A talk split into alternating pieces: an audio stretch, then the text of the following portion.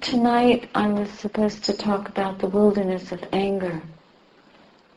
Some of you might wonder what that means. Why is anger a wilderness? Actually, in the sutras, the Buddha refers to the wretchedness of anger. And I'm sure everyone here has experienced that wretchedness at some point or another. And if you haven't experienced it yet, you may. The human condition is such that someday we're bound to experience disappointment and suffering. That's just the truth of this realm. That's the, the nature of the human realm is like this. Tonight I'd like to just go over some of the reasons why anger causes us so much misery and how some of the ways that we might try to work with it. I'd like to start by telling you a little story from the American Indian tradition. An American Indian elder describes his inner struggle in this way. He says, inside me there are two dogs.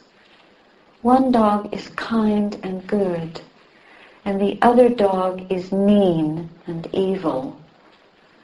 The mean dog fights the good dog all the time. And when people ask me which dog wins, what do you think he says? Which dog wins? Anybody? They live in harmony. yes. The one that I feed the most is the one that wins. The one that I feed the most. So that's a good contemplation for us. If you have a very easy inclination to get angry, maybe you can contemplate if there are these two dogs running around inside each of us, and I think there are, in different ways, in different measure, with different level of balance. Maybe for a few years, very good balance, and then suddenly you start feeding the anger more, the angry dog more. And when we feed the angry dog, why do we do that? Why do we, what makes us feed anger? What is anger anyway? Well, anger is a, a, an energy in the mind. It's a, a response in the mind to conditions, a particular kind of response. It's, it's an aversive response. It's aversion. In fact, you'll notice that the opposite of all the Brahmaviharas, the opposite of metta is ill will. The opposite of compassion or the enemy of compassion is non-compassion or cruelty. The opposite of sympathetic joy is jealousy, envy the opposite of equanimity, well, their enemy of equanimity is indifference, just coldness, not engaging at all. So all of these things, if you examine them carefully, in fact, they all contain in them ill will, some kind of aversion. When you're angry, what do you normally experience? Some kind of heat, maybe a tightening, contraction in the body, like um, a, a choking sensation in your throat, or a headache, or you sometimes you might feel like you're going to jump out of your skin. Does anyone here experience does this sound familiar? No, not me. I never get angry. but we do. It could be something so simple as your computer breaking down. That's not simple, is it? Because everything is in your computer, all, your, all the information. So if the computer freezes or breaks down, how will you know what you're supposed to do tomorrow? Or how will you be able to get in touch with your friends? Or conduct your business, even more important, practical concerns. So it's very easy to get nervous and stressed. That's one of the most common things. Remember yesterday I was telling you the story about the, those of you who were here, about the woman in the airport who was having a fight with her husband and they were screaming at each other and their faces were so ugly. They really look, I know they're beautiful in some way, but when we're angry our face doesn't look very nice.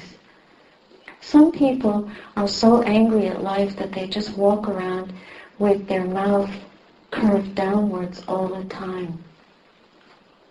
Now everyone's going to wonder, what, what does my face look like? So the face is a very good window of the mind. And if we're angry, then it's not, not easy to hide that. If you're angry all the time, you may not even notice after a while because you get used to it. It's a negative mind state. It's a very wretched, miserable state of mind. And we feed this angry dog because somehow anger makes us feel alive. Somehow if we feel angry, at least we feel like we're experiencing life. But that's delusory. It's a delusion. We might be experiencing it, but it's not a skillful way to experience life. If you're angry, then the result of your being angry, of our being angry, is that you may alienate people. They may not want to spend time with you. Or you may frighten them. And they may want to keep their distance. If you've noticed your friends not calling you recently, or not coming round, maybe you have to examine your moods or your behavior. Sometimes we are not aware of how angry we sound. Like, how much complaining do you do in your conversations with people? If we're not aware of how angry we, we are, one way to become aware is just to pay attention to the contents of your conversation. Do you spend a lot of time complaining about your job, complaining about the weather, complaining about your neighbors, complaining about your wife, about your husband, your children, your parents, your your income, your the finances, complaining about the government, about politics, about other people, about your weight, about your health, now I'm not saying there's nothing morally wrong about complaining. But we're just, we're trying to understand here the ways that we feed the angry dog. And why we end up being dominated and ruled by those angry thoughts, angry feelings in our hearts. And why this good, good, kind dog that lives inside of us doesn't get a chance to say anything. This is just a metaphor that I'm carrying on about from the American Indian elder.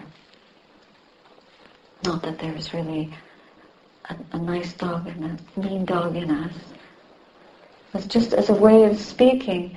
So if you notice that you're complaining about, then what that means is that you've been overwhelmed by ill will. This, it becomes a habit. We may not even realize it. it reminds me, now, anger is a very subtle thing too. We may not even notice that we're angry, but we get impatient easily. If the bus doesn't come on time, if there's a lot of traffic, we easily lose our temper if things don't go well. Or if somebody talks in a way that we don't like, we maybe jump down their throat quickly. We haven't got a lot of patience, or we have a quick temper. There's nothing um, bad, morally or ethically bad about that.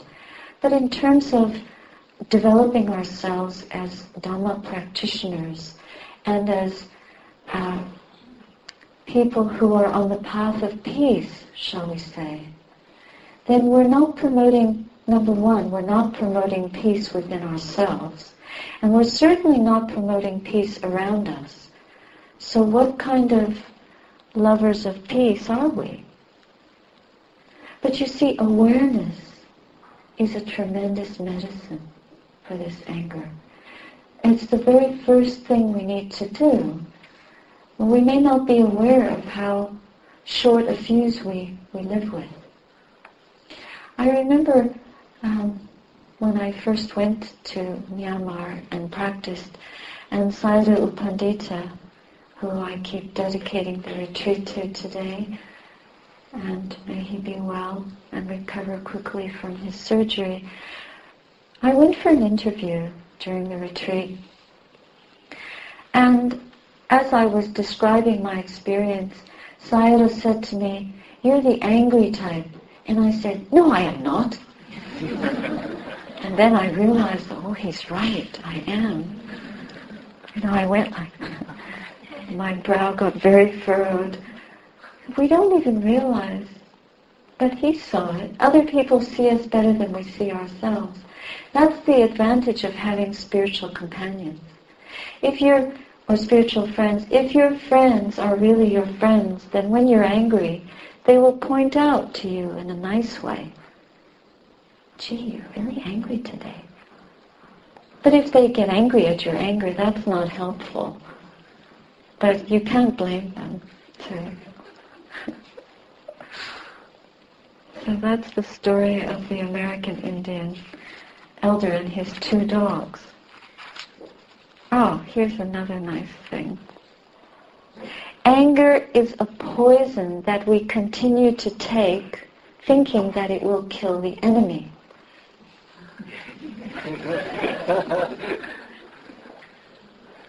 but in fact, it ends up killing us. It kills us, it kills our good mood, it kills our goodness. Remember earlier today we talked about how we we don't we keep the precepts, we don't commit panatipata, no way. But we keep killing ourselves with the poison of our own anger. Even though we want to practice metta, then the instructor tells us now just sit and say, may I be well, may I be happy, and generate metta to yourself. Then may you be well, may you be happy generate metta to the next person, and you think, this is rubbish. I can't generate metta to anyone. That's because we keep feeding on the poison of our own anger. We have no patience. If we want to generate or cultivate or grow the goodwill in our hearts, this quality of kindness, we have to be more patient. We have to renounce having our own way. We have to realize that we, we have to stop thinking about ourselves. People who get angry easily, not always, but quite often, are used to being in control, or else they're very self-centered, very quite selfish, and there may be a reason for that. Maybe as kids they didn't get enough. Enough attention, maybe even enough food. Maybe there was an older brother or a younger sister or someone else that got all the love. And so our anger is a kind of petition, isn't it? It's a tantrum. It's like the little kid having a tantrum all over again. Me, me, me, what about me? Does this sound familiar? It might not be your predicament, but I know people like this. I know I've done it myself and I, I want something, and I'm not getting it. Then there's this little voice inside that starts waving, frantically jumping up and down. Me, what about me? And we're so used to feeding self. That's how we get ahead in life, unfortunately. If you want to get promoted, you've got to put yourself forward and call attention to yourself. But because we are ethically minded people, we don't want to do it in a way that would hurt anyone else. And if we do if we try to get ahead in the world, either have more success in, in our work or in our studies or um, achieving our goals, whatever they might be, even if you want to get to work faster, you're going, you're going to be an, a reckless driver. Some people take their anger out on the road, and now there's a, a psychological description for this. It's called road rage. And I don't know if you have road rage here in Singapore, but I think in countries where um, weapons are legal, there have been terrible violence come uh, as a result of road rage.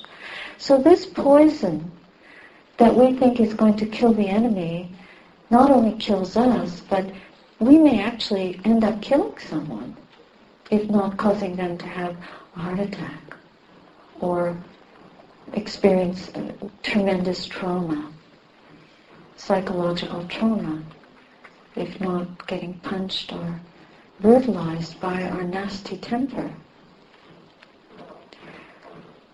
Now, ill will can be come manifest in the mind and in the body also. So if you tend to experience a lot of disappointment.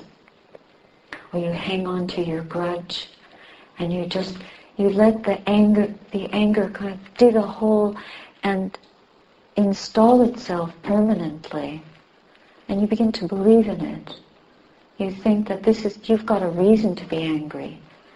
So you have this is called righteous anger. But in buddhism in the buddhist dispensation actually no anger is really righteous because why how can something that's poison be right now we take the buddha to be, be the supreme physician in fact, he is our doctor. You may go to the doctor in, in a clinic to get medicine for your angry moods. Some people have to actually go to psycholo- psychological counseling to control their rage.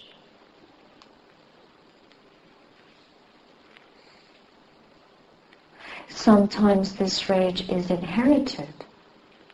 Some of you might think that it's because of some kind of family curse. Whatever the reason, the supreme physician, the Buddha, gives us the supreme medicine for this anger, and it doesn't come in the form of a pill. It comes in the form of a practice. This practice is about sila, samadhi, and panya. It's the path, the Noble Eightfold Path there are several specific recommendations that we can follow. It's too broad just to say if I practice goodness and I'm a moral person and then I practice meditation and I'm always aware of my anger and then I become very wise and I'll know how to deal with the anger. But if you have very strong anger karma and you have many, many lifetimes or many years of practicing and responding to the ill will in your heart, those habits are difficult to decondition.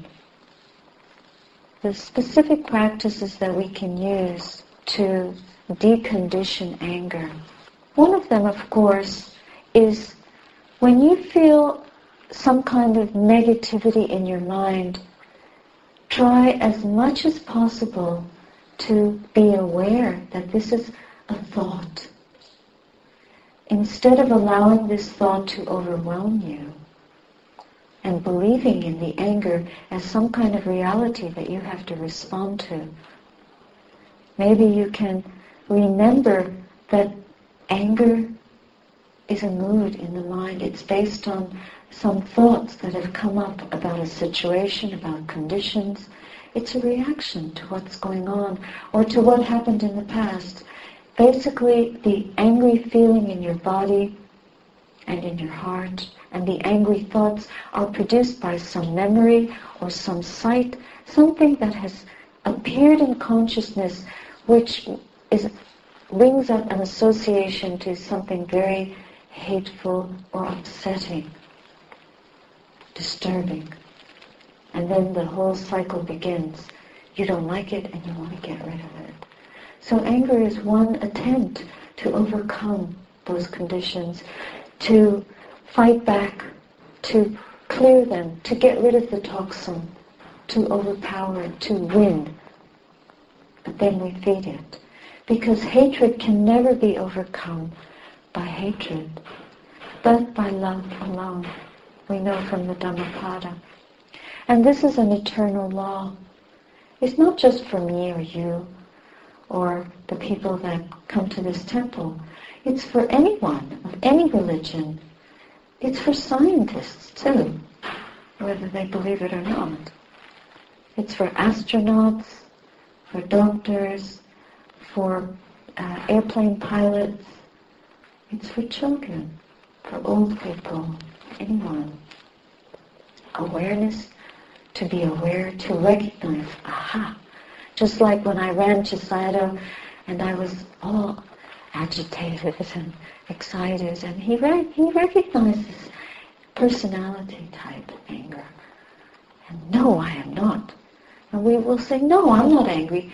But the most important thing that we do on the road to recover, to recovery means to restore balance in the heart and to eliminate or let go of this angry energy, is to realize that this is this is anger, this is ill will, this is aggression, this is negativity. And right then and there, in the moment you see it, you are no longer that anger. You never were. But when you believe in it, that's when it has power over you. So we de- decondition this experience of negativity, of hostility, of darkness in the mind, of aggression, by watching and observing, just like we do in our meditation practice, and consciously letting it go. Or consciously knowing it's not me, it's, it's impermanent. It arises and ceases. And it's suffering. It's making me miserable. I don't want this misery. I want to be well. I want to be happy. I want to be free of this dukkha. The other thing, of course, is that whose anger is it anyway? Because who is there? If we reflect on emptiness, on the emptiness of these khandhas, then we know there is no one there who owns this anger. This is again due to our mistaken understanding of who and what we are, this body and mind.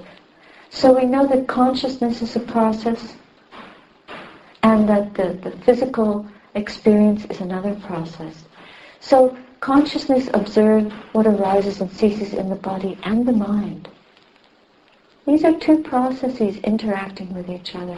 Consciousness knowing the anger, but the true nature of the mind is not anger.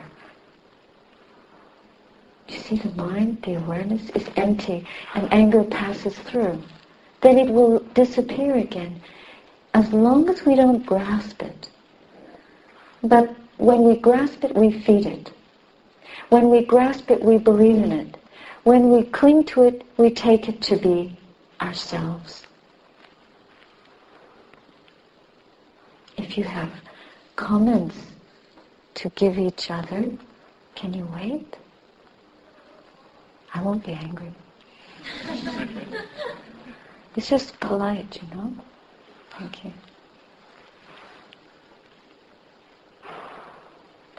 So that's one way that we can work with anger.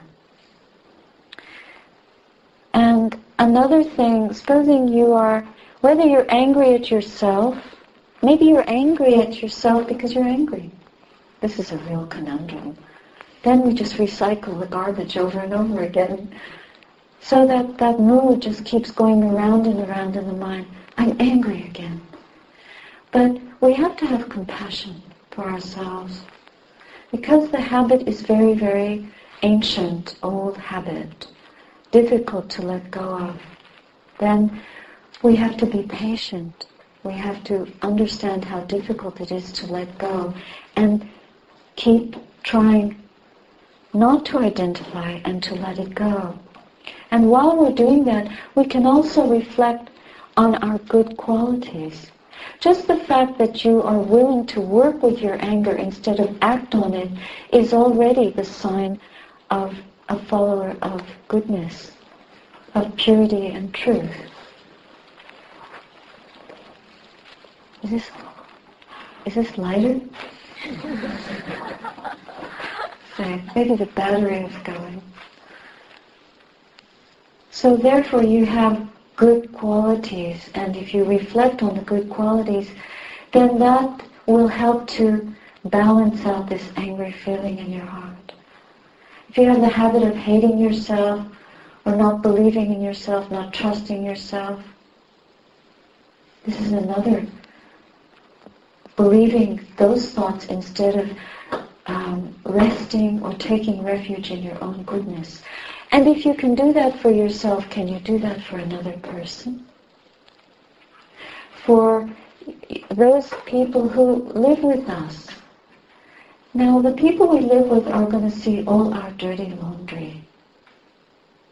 Because we're not perfect. If we were perfect, we wouldn't be in the human realm unless we're bodhisattvas.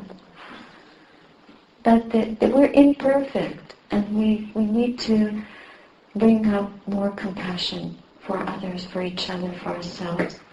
So when your family members are acting in ways that you think are deplorable, well, it's only natural. People you meet on the street won't behave like that. And some of them will. Then they will cause a disturbance and maybe get arrested. But in the family, people might do terrible things things that you think, how can they do, how can they, and your blaming mind will get in, in gear and find all kind of reasons. Then you feel righteous anger, which is, there's no such thing, remember? Try to have compassion in that moment, and when you see those family members or friends doing things that you disagree with, then try to reflect on their good qualities if you can reflect on your own good qualities, then surely we have enough love and compassion to reflect on the good qualities of those that are dear and near to us. Above all, bring up that forgiveness. Remember I was telling you this afternoon that in the Dhamma and the Vinaya, without forgiveness, we cannot, there is no Dhamma without forgiveness. The Dhamma is so merciful. Dhamma and compassion are completely intertwined. Just like Dhamma and wisdom go together. Without compassion, we can't even talk about Dhamma, really. In fact, the Buddha was probably the most compassionate of teachers. He already had his freedom. And then of course he had to be asked, please, out of compassion for those with little dust in their eyes, help us to overcome this wretchedness so that we can free ourselves from the poisons of the mind. Another thing that we can do when we are caught up and overwhelmed by a storm of angry thoughts is we can reflect on karma. It's a good way to forgive ourselves. Like you might get very impatient and give up. I always get so angry. Why am I so angry? And a whole other lecturing yourself, putting yourself down because you can't get over it. Then reflect on your karma. Or on another person's karma when they, for again, for the umpteenth time, get impatient and angry at, at something you've said, though you mean really well is a karma. You have a karma with a person. As just a way of letting go the complexity or um, the, the, that the situation feels very stuck. Times will happen like this. We feel like we're up against a wall. You have a, a recalcitrant child or companion or colleague and nothing that you do seems to be right, then again, reflect on karma. Bring up the wholesome qualities. Try to forgive. Soften anger with metta. We can't do it artificially, but you can try.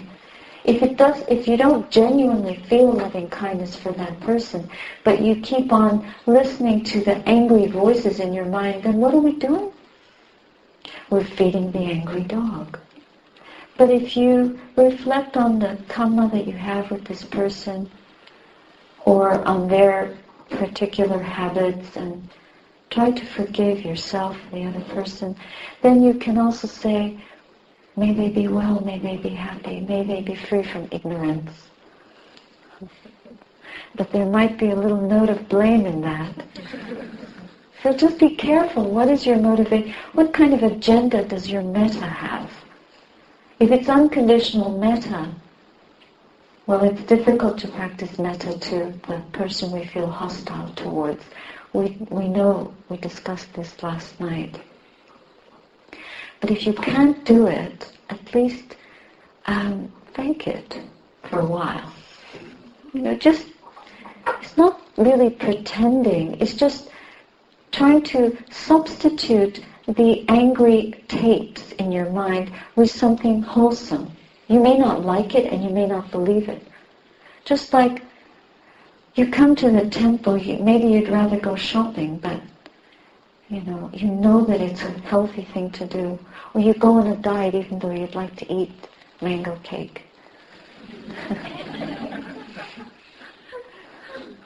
Today, uh, Cheng and company baked me a mango birthday cake. I've never had such a thing. It's wonderful.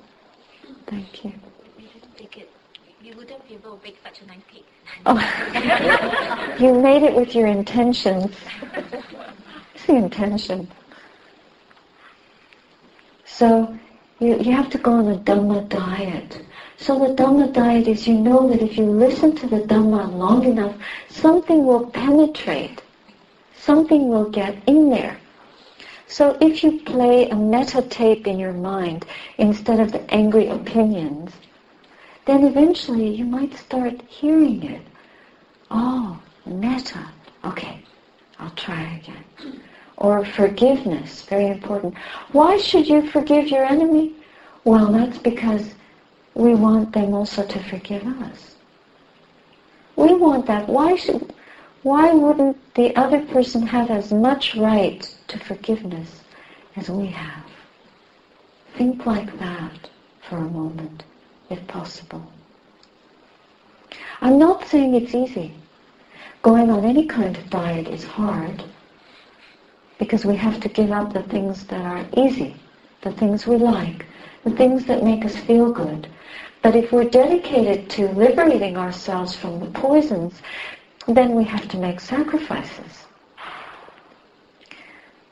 We have to be, because we want to prepare ourselves to be able to face difficulties and get through them in one piece without breakdown, without being crushed and overwhelmed, like disappointment or conflict or sorrow, lamentation, pain, grief, despair, blame, praise, failure, loss, etc. All these are the parts of the worldly winds that we try our best to avoid, and yet for those who love the Dhamma, when suffering comes, we try to go towards that suffering. So go towards the things that you fear. Go towards fear itself. Go towards anger itself. Go to the middle of your anger and examine it and see, well, what is it? What am I angry at? What am I afraid of? What am I grieving about? And if you examine and investigate in that way and contemplate the impermanence, the dukkha of our experience, and that there is no one in there that can be demolished by these things, then we can gain some measure of balance in our response to life, to the things that life bring, brings us, that we don't want, but we cannot control, we cannot prevent. So by practicing with anger in this way, we protect ourselves. We begin to take the Buddha's medicine.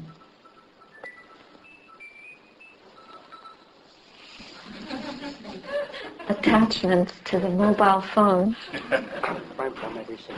Huh? Medicine. Oh, I see. Is that what that is? Can you please all switch off your cell phones? Unless you're a, a doctor on call, then please you can step outside and receive your call. Recently, I was conducting a meditation class, and I was very surprised we were all meditating earnestly. You look around everyone's face, very trying very hard. And this one person not only received the, the phone call, but then proceeded to engage in a little SMS conversation, which I don't think had anything to do with her meditation.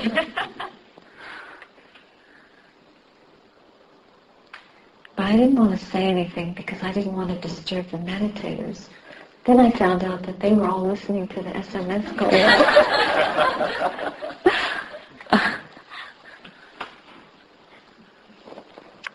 what else do we have on this list? Oh yes, anger has an energy. As I said to you before, sometimes we, this energy of anger makes us feel really alive because it gives us something to do. I'm going to go sort out that person. I'm going to tell them once and for all. Or I'm going to solve this problem. I'm going to get rid of this problem. I'm going to control this situation. I'm going to prevent this from happening. Of course we can't, often. But it gives the mind a project. And the energy behind that project is akusala, isn't it? It's dangerous already. We are already falling off the roof or we're already about to drown. The boat is heading out to sea and it's water coming on board. We're going out in a sinking ship. But we want to reach Nibbana, we have to have a stable vehicle. So definitely you cannot go out in a boat of anger. But if you trust the energy of anger, the only thing that will happen when you use it is it, it will sink you. Then that, that dark, sticky energy will keep you stuck in it. You'll be unable to float or swim or progress or reach the other shore, if you like that analogy better. Or fly or sail or climb the mountain, climb beyond to the transcendent. The things of the world may make us feel good for a little while. The things that, like when you solve a problem or you, you punish someone or you get revenge, it's very akusala, very dangerous. There will always be the vipaka of that action. So you don't might not taste the poison right away, but eventually you will. Because it's a law, it's a law of karma is like this. There's action and result, always. You may not experience it right away, we cannot predict. But eventually, little by little by little, it's in your face again. So why should we allow ourselves to use this precious energy of the body and mind in such a dangerous and fruitless way? Instead, we can tap that energy and use it for enlightenment. Just, it's not easy again, but the Dhamma diet is a difficult one to stay on. So patiently, we suddenly stop ourselves. You know how, you know how difficult it is when you're doing something you know you shouldn't be doing, like speeding. For example, rushing, there'll be no cop to stop me.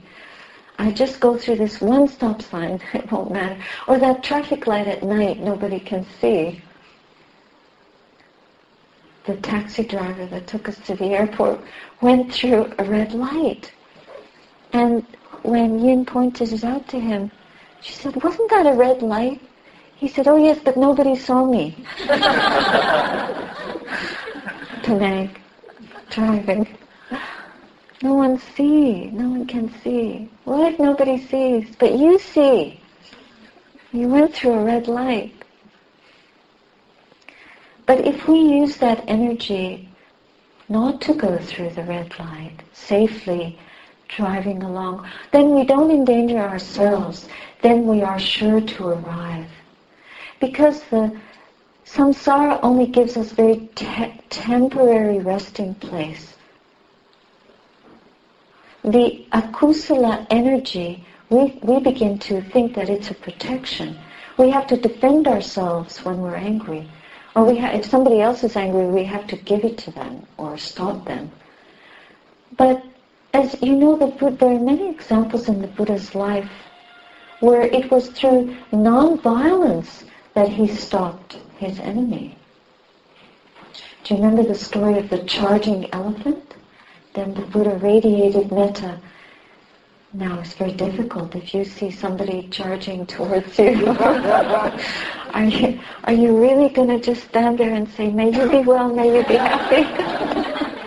we don't have the the paramita yet of the Buddha, of course, but we try our best to use the tools of harmlessness and non-violence to deal with anger.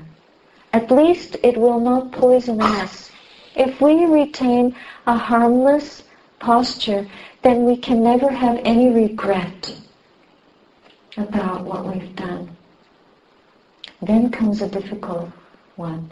What if somebody threatens to kill you? What will you do? I have a very dear friend who was um, traveling in India, and she told me that. By the way, I should really dedicate the retreat to her also because Greta, she, um, I, I think she has very, very advanced cancer. She won't tell what it is, but I think it's emphysema, and she's in her late 70s now, very middle 70s, very, very sick.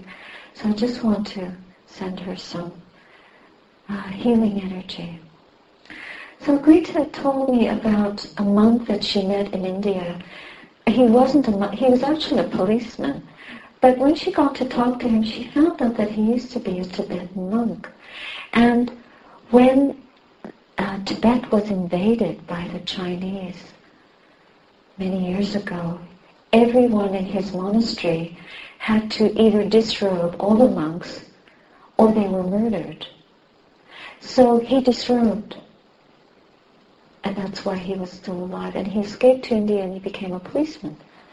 But he had just heard about a monastery in southern India and he had received money from different people to get support, to get his robes together and take ordination again. So he was going to go back to being a monk. And we were, I remember discussing with her this question of, did he do the right thing? What do you think? Yeah, because if he allows himself to be killed, first of all, the Chinese um, soldiers commit akusala by murdering a monk. That's very bad karma for them. Secondly, he loses his precious life. So how can he practice Dhamma if he's, you know, dead? But whether he's a monk or not, he can still, even as a policeman, he can practice Dhamma. And then he's becoming a monk again. Maybe he is already. Now, this was quite a few years ago. So it's not clear cut, but really we try to prevent harm. We try to prevent cruelty. So the poison that anger leads to, the wilderness that it leads to, why? Because one little bit of anger conditions more anger.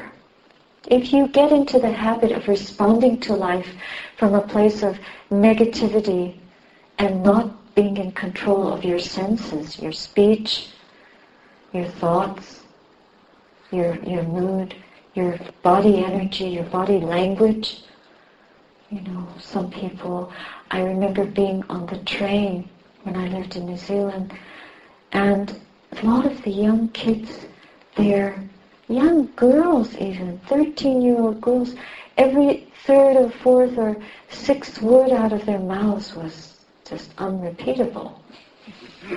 I couldn't understand why these young kids, I suppose they're very angry. This, or this is a, a culture, today's children, a culture of, you know, they have what they think the world is just going to the dogs, angry dogs. And in a way it is. It's a wilderness of anger out there, isn't it? Because the world is burning. It's burning out of control. It's burning with greed, hatred, and delusion. And here we are trying to practice metta and restraining the senses, taking the eight precepts. People would think you're mad on a weekend, even. You could go out to eat three times.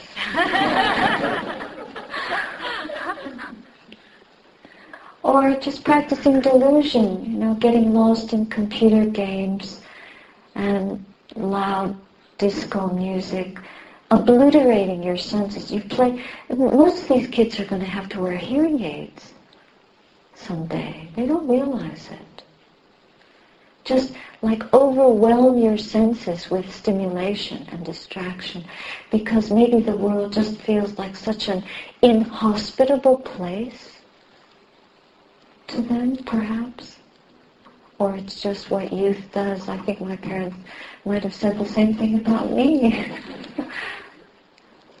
30 or 40 years ago. 40 five years ago.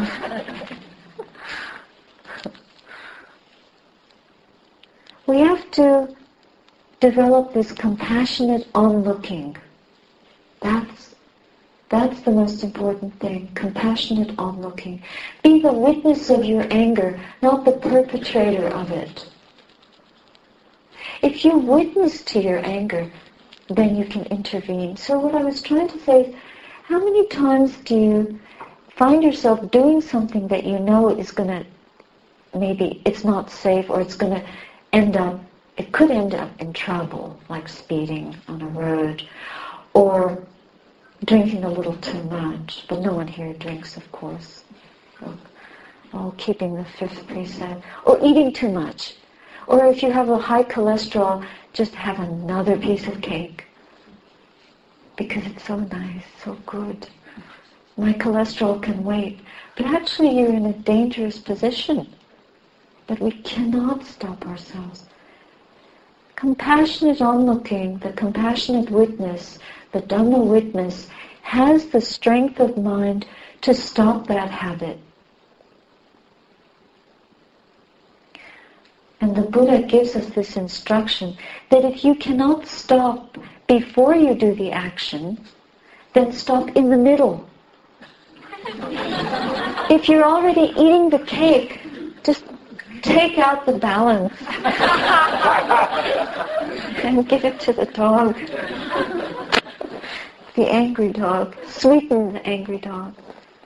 If you already finished eating the cake, then you can regret. I ate that cake again. it was so good. But it's bad for my heart. And anger is also bad for the heart. You could have a heart attack. It's not funny, actually. Stress. Anger leads to a lot of stress. Stress for us and stress for others. But we live in a stressful world, so it's a real conundrum.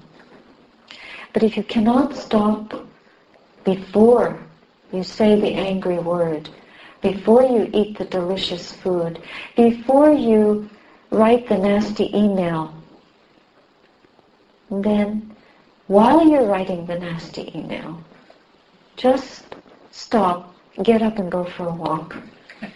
And contemplate, what am I doing? I'm just spreading poison. I'm spreading ill will. It's no, it's actually just a smaller version of what terrorists are doing in the world, planting bombs here and there, hoping that lots of people will get hurt or killed by those bombs. So you're just planting one little nasty seed and hoping it gets to that person and upsets them as much as they upset you. What kind of a poison is that? Oh, it's just an email. Stop in the middle. Don't send it. Okay, finish writing it and then put it in your recycle bin, but don't recycle it.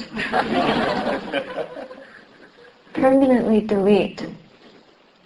But sometimes writing out your anger will help to ventilate it. Because sometimes it's just too much to hold.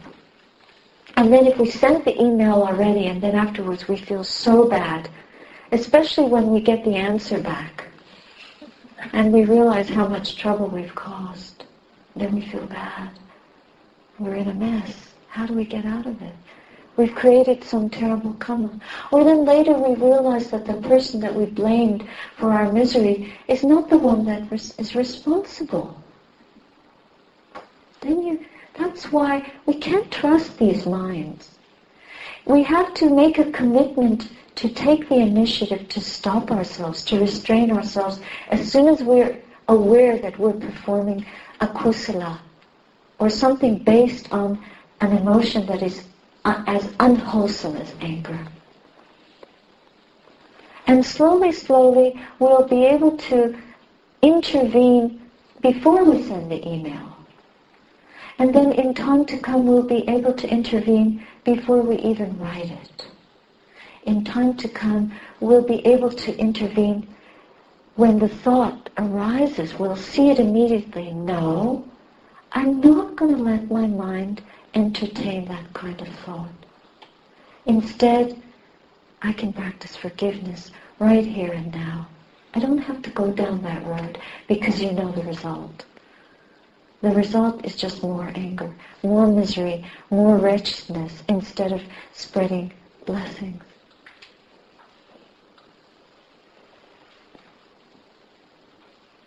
When I describe the Buddha as the supreme physician, the difference in this particular lineage is that there is no Buddha out there who saves us.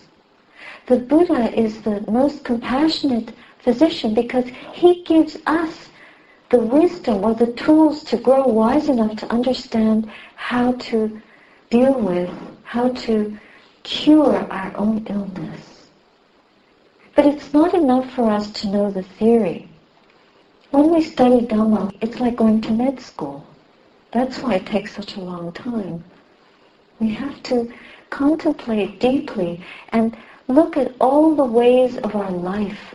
We have to take everything apart, piece by piece, and put it all back together according to the principles of truth, rather than ignorance.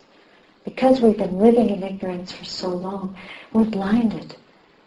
And the Buddha is giving us the tools to open our eyes and to see the cause of the ignorance and then to find our way through to the other side, to insight, to real vision of truth, a real understanding of truth, and then we take the medicine that heals us from this pain that seems incurable.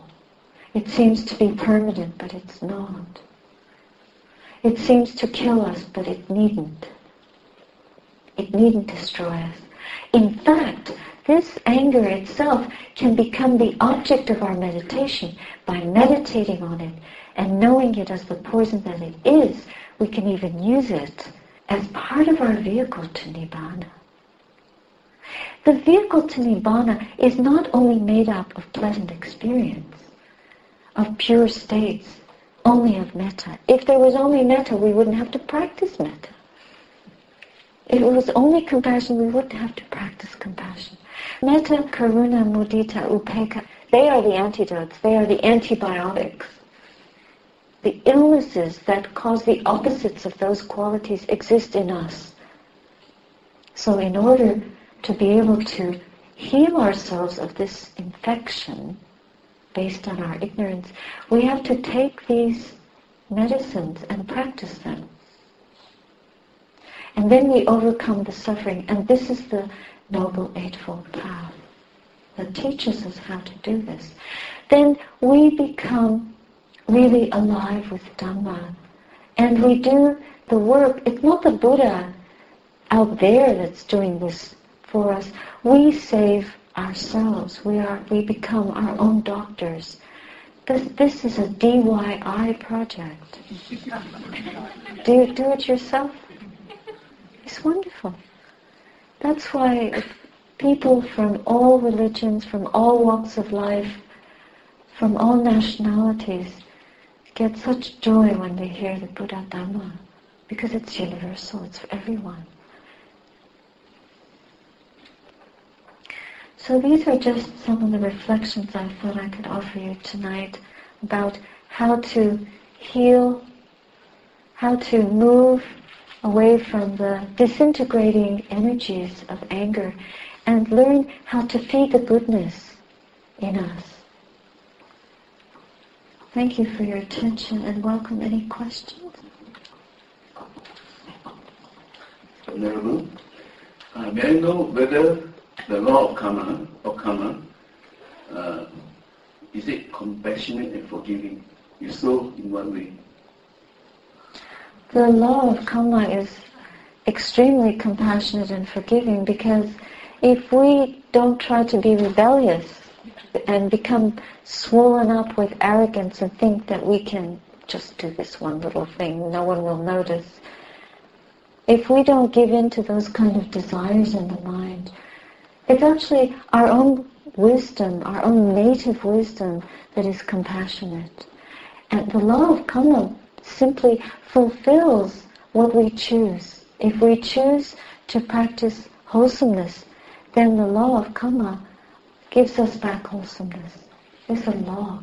And if we choose unwholesomeness, then we get the result of that. And our wisdom knows this. Therefore, it's up to us the compassion is that, yes, if we have acted unskillfully, part of us knows that, even if we're ignorant. Ignorance is not really an excuse. It's, it's just a blindfold. But then we, we try to find the way out of that ignorance so that we can rescue ourselves from greater harm and other people. So in that way, we ourselves hold the key to the results of our own actions. So uh, if I'm un- unwholesome, and uh, but at the same time I'm compassionate and forgive myself, this compassion and forgiveness of myself will it will it prevent my bad karmic seed from from uh, ripening? We can't know that. One of the things that Buddha recommends that we don't try to contemplate the extent, the sphere of karma, because it drives, it can drive a human being mad. We are not capable of that. We do not have Buddha wisdom. But one thing we know is that if we practice hiri-ottappa to its full extent, and we feel the regret for our actions, then we would also feel the concomitant moral fear of repeating that action. Because then our commitment is not, is not complete, it's not developed enough. Then we get back into trouble again. So it's not enough to regret your action and say, well, I'll do this and then I'll forgive myself and then next time I have another piece of cake. It that doesn't work. We've never learned anything. We continue to be foolish, daredevils. This time you didn't break a leg. Next time you jump from too high a cliff, you might break your neck. I'm referring to these kids in England that jump off the cliffs on the southern coast. They don't even use a bungee. They just jump off these cliffs into the ocean Recently, a couple of them got killed and one girl permanently paralyzed. They don't think, what am I doing? They're just peer pressure. One jumps so the other one jumps. Why do they jump? Because a little bit is a daredevil. Nothing will happen to me. I'm okay. When you're young, you have more of this recklessness. As we get older, we get more scared. or maybe we get more wise. or we do other foolish things. Some people are daredevils about very unwholesome things like cheating on their wife. I know so many people who have been in that predicament of being cheated on and how much pain that causes, not just to your own family, but to the family. There's two different families that get completely destroyed in this kind of scenario. But just because, for the sake of a little pleasure, it's not even real pleasure. It's a deluded pleasure. When pleasure comes at such a price, how could it be pleasure? This is real delusion. It's just pain wrapped up, disguised. It's Mara wearing a costume. And you fall for it because you just want that gratification. It's so selfish. It's our selfishness that gets us into trouble. As long as we think only of our own happiness, we will only bring misery to ourselves and others.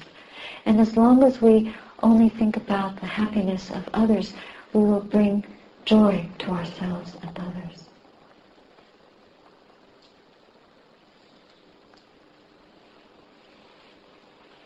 Any other questions?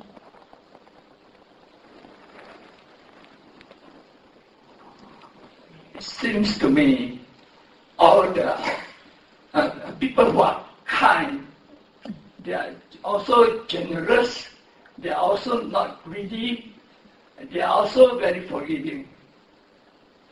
All the wholesome qualities seem to be interconnected. Mm. And the same goes for unwholesome qualities. Someone who is violent, aggressive, greedy, you know what he's going to do if you nudge into him. uh, so I, so I think that if we start out with one, then easier to get on to two, and to three, and to four, and that will uh, characterize our personality. That's very true. Uh, am I right? Yes. Sadhu, sadhu, sadhu. But then you'll notice that if we become complacent, like you, you know, even those of us that take the monastic life, then if you get complacent, it's very easy for Mara to make a little hole, a little crack, then crawl into that crack and become bigger. And we may not even notice with a little bit of negligence, a little bit, you may be very generous, but that's not enough of a protection against Mara. We make one little slip. That's why the Vinaya is so important. It's like a, a net. Forget about the World Wide Web. the real net is the Vinaya. It's such a protection because we follow certain ethical precepts, even if we may suffer some kind of temptation. But we know that up to a certain point, then beyond that, we can't be in the room anymore. And if we love this life, we cannot go beyond that. But in householder life, you have much more freedom to get into those tempting, and your generosity will not prevent you. Sometimes you think, oh, that wonderful person, they want to love me. So you're already married, but then you go out and offer your love to someone else. This is not kusala. You may deludedly think that's generosity. But it's not. It's confusion. We have to have certain ethical precepts that are untouchable. Nothing, nothing moves them. We have to have enough wisdom and discernment to see what is what kind of speech to use. If even if you're very compassionate, but sometimes it's idiot compassion. We think that we're being so kind like to your children, let them do what they want. Then they get into wrong company because you were trying to be so kind.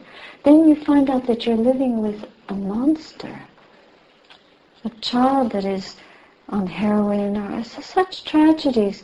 They start stealing, like you said, one bad quality, but all this came from a parent trying just to do good, doing the best. You buy your kids anything they want, you spoil them, you let them have all the freedom, and then suddenly you find that their, their life has taken a very wrong turn because too much freedom. So there's no guarantee that if you have one kusala quality, the akusala cannot sneak in. We have to have a strong commitment to ethical practice and a strong awareness also, the compassionate onlooking of our own actions at all times. It's like the internal police. Forget the police out there. It's not really a police. It's just a witness. It's just to bear witness and to be wise at every turn, to realize that kammavipaka, kammavipaka. If you're a practitioner of Dhamma, you get the result much quicker. And maybe even stronger if you do out of ignorance. Because your intention, you already know the ropes, but you stubbornly do it anyway, even though you know it's wrong. So it's not a complete protection just to, oh, I'm such a good person, now I'm a nun or I'm a monk and I'm safe, I'm, but still we have pride and conceit. Still we might have other forms of defilement. Maybe we don't have the coarse anger. We would go out and kill someone intentionally.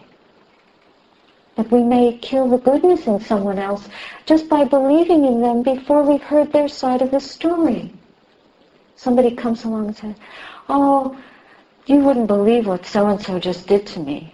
Oh, what happened? Innocent. You know, you're just trying to help the person. Then they tell you some something about the other person, and you think it's true. Then the next time you see that person, how can you fa- fairly receive them? You see? Already your judgment is impaired because you listen to I mean, there's so many ways that we get tempted into misjudging situations, blaming someone the wrong way, or praising someone the wrong way. Or we get spoiled, like a, uh, when after you've been in the road for a long time, then you start, people want to do things for you. They want to wash your bowl and they want to wash your robes. And they, and be so kind to you. But after a while, you can become complacent, and then you begin to expect those people should feed me and they should look after me, and you start believing in your rights. But we signed up to be beggars, not to have rights.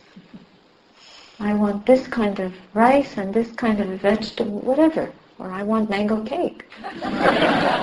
Very nice.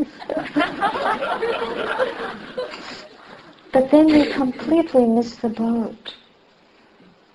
Actually, these practices creep in very, very easily. One of the reasons that I consciously make it a practice to wash my own bowl is because I want to stay connected to doing things on my, with my own hands, not having people wait on me as if I were some kind of princess then it keeps reminding me that I'm here to serve the Dhamma, not to have other people serve me. Is just to keep myself on the earth. Humility cannot be bought, but at least not to prop up the ego too much. You can't just rest on your merits. And then it's just this one little, this is okay. You know, this one little thing I want, it's okay. It's very easy for the mind to delude us so much so that it gets what it wants. That gives Mara a landing strip. And we don't want Mara to land anywhere. Mara already landed. We're trying to get the rubbish out. We give ourselves boundaries. The vinaya is a boundary. It's the net. It's a protection it's a boundary that stops us, but it also protects us from falling into hell. Without the vinaya, we'll fall into hell in the next moment. Children don't know this danger. A tiny little child won't know the danger of fire and try to, and then if that's how we learn.